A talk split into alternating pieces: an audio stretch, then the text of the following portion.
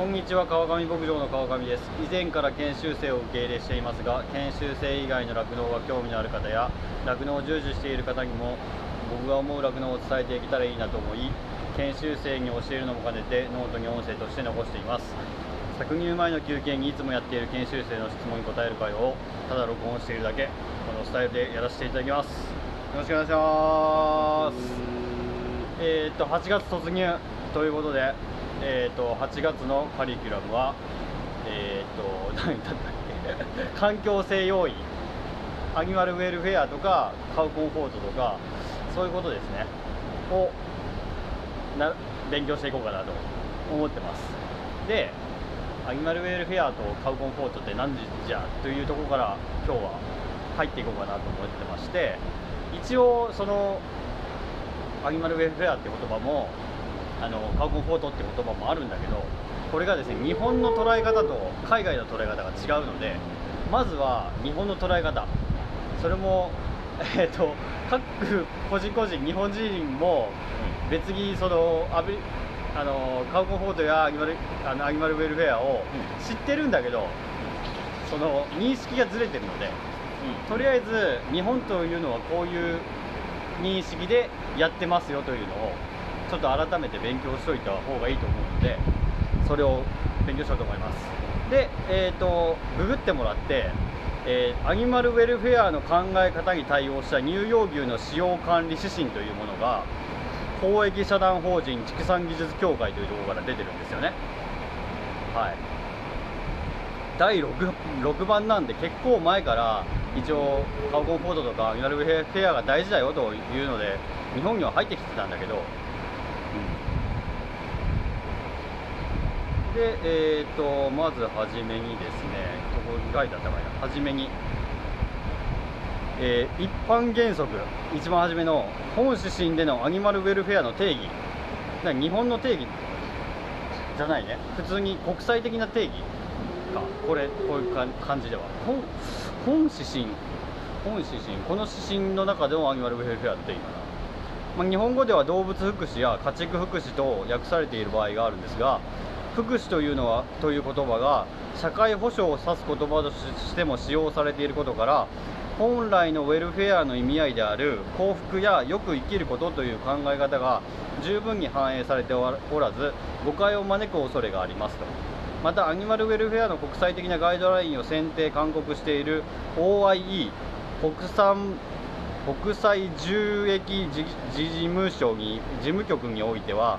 アニマルウェルフェアとは動物が生活及び死亡する環境と関連する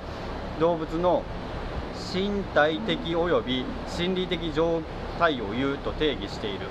これらを踏まえつつ本指針では家畜にとってより良いアニマルウェルフェアを普及啓発という観点からその意味合いが反映されるようにアニマルウェルフェアを快適性に配慮した家畜の使用管理とすると。もうだから訳した時点でちょっと日本語とね外国語がちょっとずれてるという話福祉って言っちゃったんだけど本当はこう牛牛が幸せにするにはどうしたらいいかなっていう話し合いやったのがもうその時点で入ってきた時点で誤解があったと、いうころでで日本におけるアニマルウェルフェア。経済のグローバル化による輸入畜産物の増加に対応しつつ消費者の多様なニーズに応じた国内の国産畜産物を供給することにより今後とも我が国の畜産が安定的に発展していくためには家畜の健康と生産性の向上を図っていくことが重要な課題であると。で家畜を環境快適な環境で使用し移送することは家畜のストレスを減少させるとともに家畜が健康であることによる安全な畜産物の生産につながりまた家畜の持っている能力を適切に発揮させることにより生産性の向上に結びつくものであると。またアニマルウェルフェアの考え方に対応した使用管理とは最新の施設や設備の導入を生産者に求めるのではなく最新の設備を求めるのではなく家畜の健康を保つために家畜の快適性に配慮した使用管理をそれぞれの生産者が意識し実行することであると。これめちゃくちゃ重要ですここ。で本指針では畜舎の構造や設備についても言及しているがアニマルウェルフェアの対応において最も重視されるべきは施設の構造や設備の状況でなく日々の家畜の観察や記録家畜の丁寧な取り扱い良質な飼料や水の給与など適切適正な使用管理により家畜が健康であることでありそのことを関係者が十分認識してその推進を図っていくことが必要であると。めっちゃこう現場とこの考え方っていうのがずれてるっていうのはめちゃくちゃ分かる、ね、で。消費者にそれって牛ってかわいそうじゃんとかなんやかんや言うんだけどそういうことじゃないよっていう。その牛が快適になるようにそのその日々日々の管理とか買い方とかを生産者が努力することがアニマルウェルフェアだよという最初の1本目だよというのがもう書かれていて。でもこれって日本の指針なんだよ。ね日本の指針で日本の農産物がアニマルウェルフェアやってますよ日本のやり方で。って言って海外に売った場合 海外のアニマルウェルフェアとズレが生じてしまったらそれって意味ないよねっていう話。だからこれをどうしていくかっていうのをちょっと考えないといけないんだけど今後ね。で国際的な動向。えーと、ヨーロッパにおいては1960年代密害などの近代的な畜産の在り方についてその問題が提起されて5つの自由を中心にアニマルウェルフェアの概念が普及し現在では EU 指令としてアニマルウェルフェアに基づく使用管理の方法が規定され各国は EU 指令に基づき法令をそれぞれに求め、えー、定めていると。でアメリカカナダがオーストラリアでもやられていると取り組んでいると。だからアメリカやカナダやオーストラリアや、まあ、ニュージーランドもすごい頑張ってるっていうかその努力されてるところでヨーロッパもあるんだけど、うん、その国自体でどアニマルウェフレアの認識の違いがもう全然各国違うのでです。日本もそれそれですね。でですね、うん、でこの5つの自由ヨーロッパで言われてる5つの自由とはえー、っと上乾きおよび栄養不良からの自由。恐怖及び苦悩からの自由。物理的及び熱の不快からの自由。苦痛障害及び疾病からの自由。通常の行動様式を発現する自由がアニマルウェルフェアに役立つ指針として示されており我が国でも考慮する必要があると。いうことです。でなんやかんや書いてあって我が国のアニマルウェルフェアにするアニマルウェルフェア生産者消費者の理解は必ずしも十分じゃないと。認識しておられると。これ第6弾なんだよこのリリースされたこの指針って、うん、でこのレベルなので。っていうか今もうそれこそツイッターとかで見ててそのこれ牛さん幸せだよねとかああいうのも完全にこうね生産者だけのズレとか消費者のねああかわいいかわいいあこんなに気持ちよさそうに寝ているとか、うん、ああいうのの感覚もずれもめちゃくちゃあるなって、実際思うし。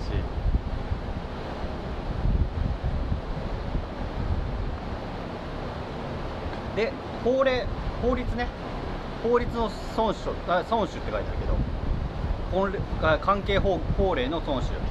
家畜の使用管理に関する法令等については動物愛護及び管理に関する法律えー、昭和48年法律第105号。産業動物の使用及び保管に関する基準。動物の殺処分方法に関する指針。牛の個体識別のための情報管理及び伝達に関する特別措置法。トレーサビリティ法。家畜伝染病予防法。や使用管理基準が定められている。アニマルウェルフェアの取り組みにあたってはそれらの法令等を遵守する必要があると。だからむちゃくちゃな買い方してその法律に破るような買い方なんだろうな。あのよくあるのがあの、えーと、東日本大震災の時に 家畜がかわいそうだからって逃がしたと、だけど逃がしたけどガリガリで外でその餌ももらえなく育てその保護しようっていう団体があったんだよねあったんだけどそれって牛の幸せですかって本当にあの畜産農家からの意見では思ったわけですよ。もう本当に本来ならば畜産農家が飼ってたら殺処分の選択肢。それはまあこういう法律もあるし伝染性の病気の法律の関係もあるしそういうのを考えましょうよっていう例えばねの話。でここここも大事。本指針の見直し。本指針は将来新たな科学的知見が得られた場合や国際的な動向に対応し必要に応じて見直しを行うものとすると。アニマルウェルフェアって言葉の中身自体がもう変わってきてるっていうね。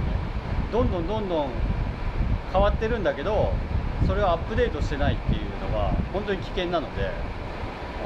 うん、ここに書いてあるですかあるんじゃないですかって言うけどそれ古いよってこともめちゃくちゃあるので、はい、であとはまあ具体的な内容なんだよね。観察記録とか牛の取り扱いとか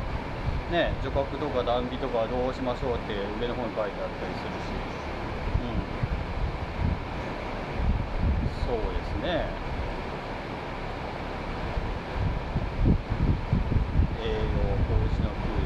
まあ、本当にこれ読んでもらうと、まあ、たり前だよねって思うことばっかりしか書いてないから。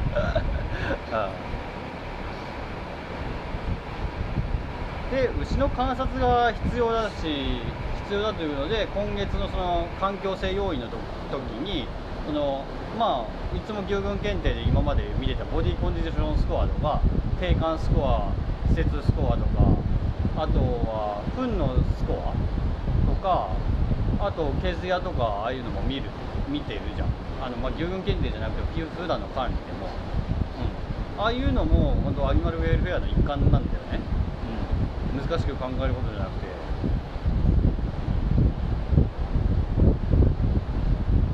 そうですね。あと歩行スコアもある。歩行スコアって足がこう痛がってどういうふうな歩き方をしてるかっていうのも歩行スコアとかもあ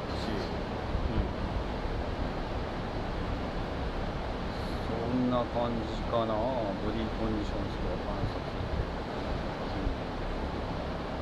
で僕がその一番参考にしてる本というか「カウシグナルズ」っていう本は、まあ、いつも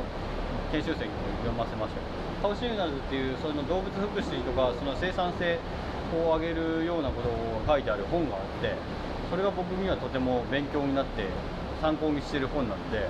えーと、と普通に Amazon で買うシグナルズってやれば検索すれば買えますんでもしよかったら買ってみてねって思うから、でえっ、ー、とアニマルウェルフェアとカウコンフォートってその検索して違いみたいなんで検索すると出てくるんだけどえ、ー、とカウコンフォートってのは牛を快適にしたら生産性が上がるよっていう考え方。これアメリカの考え方なんです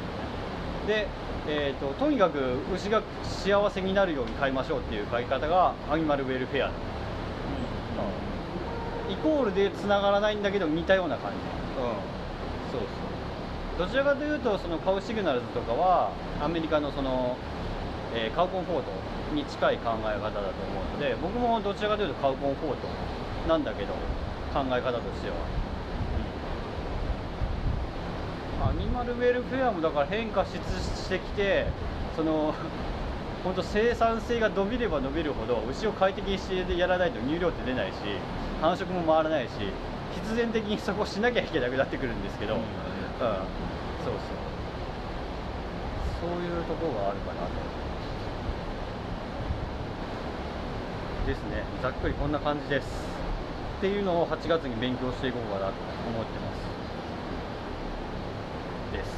何か質問があれば。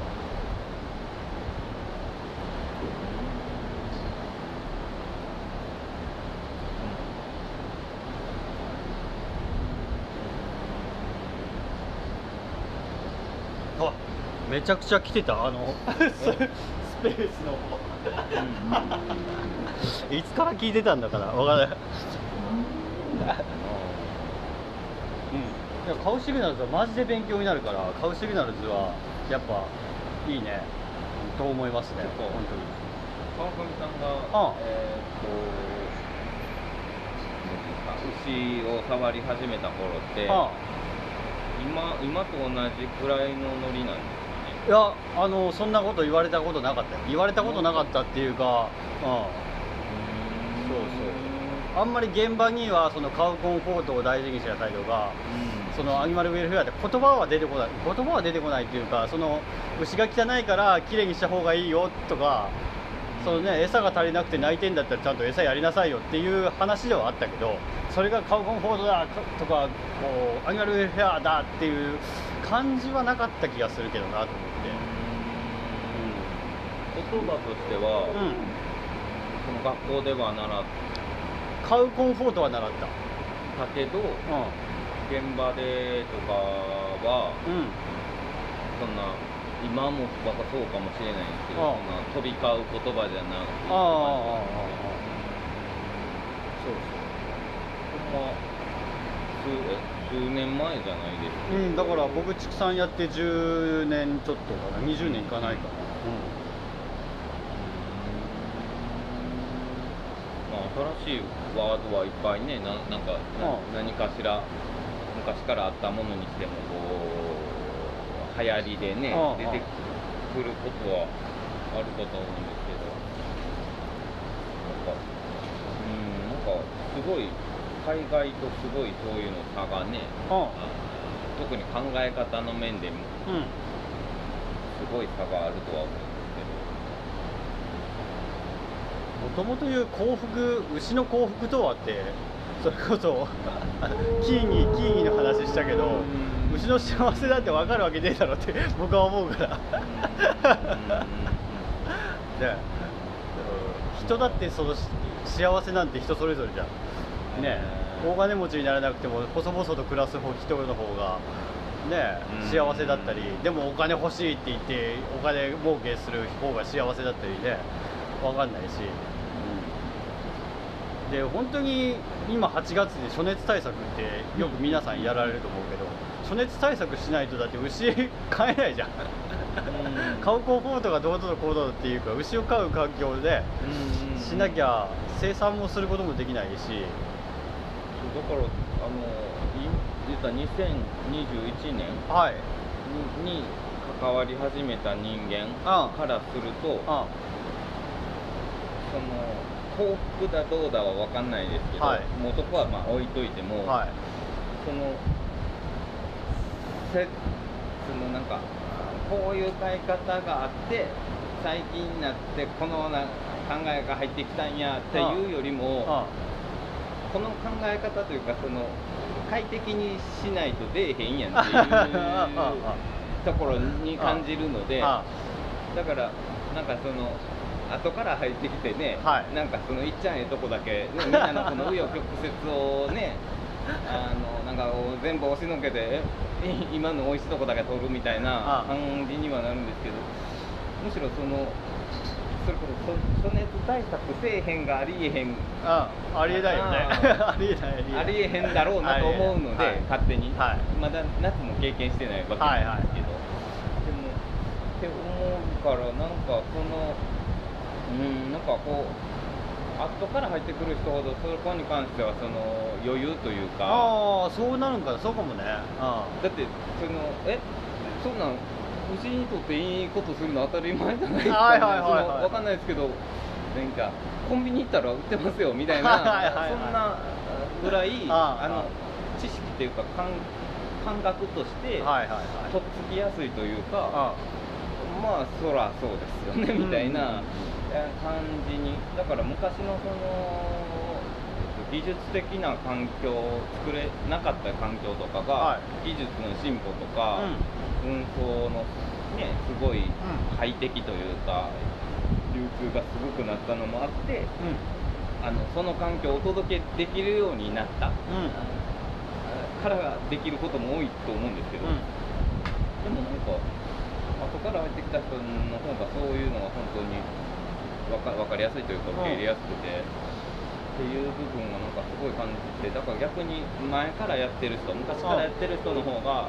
もうそれこそいやもう買ってしもってるとか、はいはいはい。いやもう20年以上これでやってるよ。みたいな気持ちになるから、うん。うん抵抗じゃないんですけど、はいはいはい。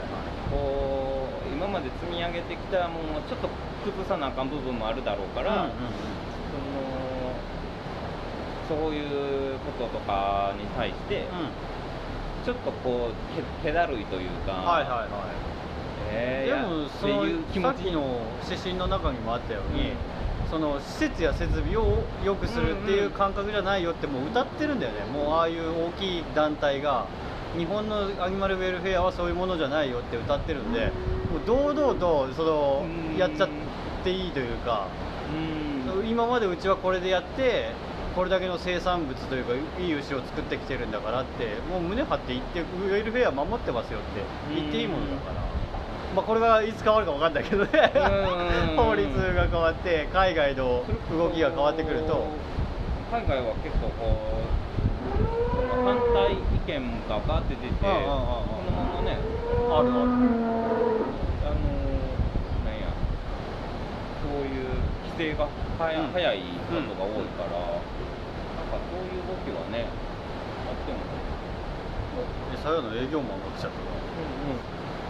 こんなもんか。けどね。今日はまとめというか一番初めの触りなので、うんまあ、こういうことを勉強していきますよと、うんうんうん。うん、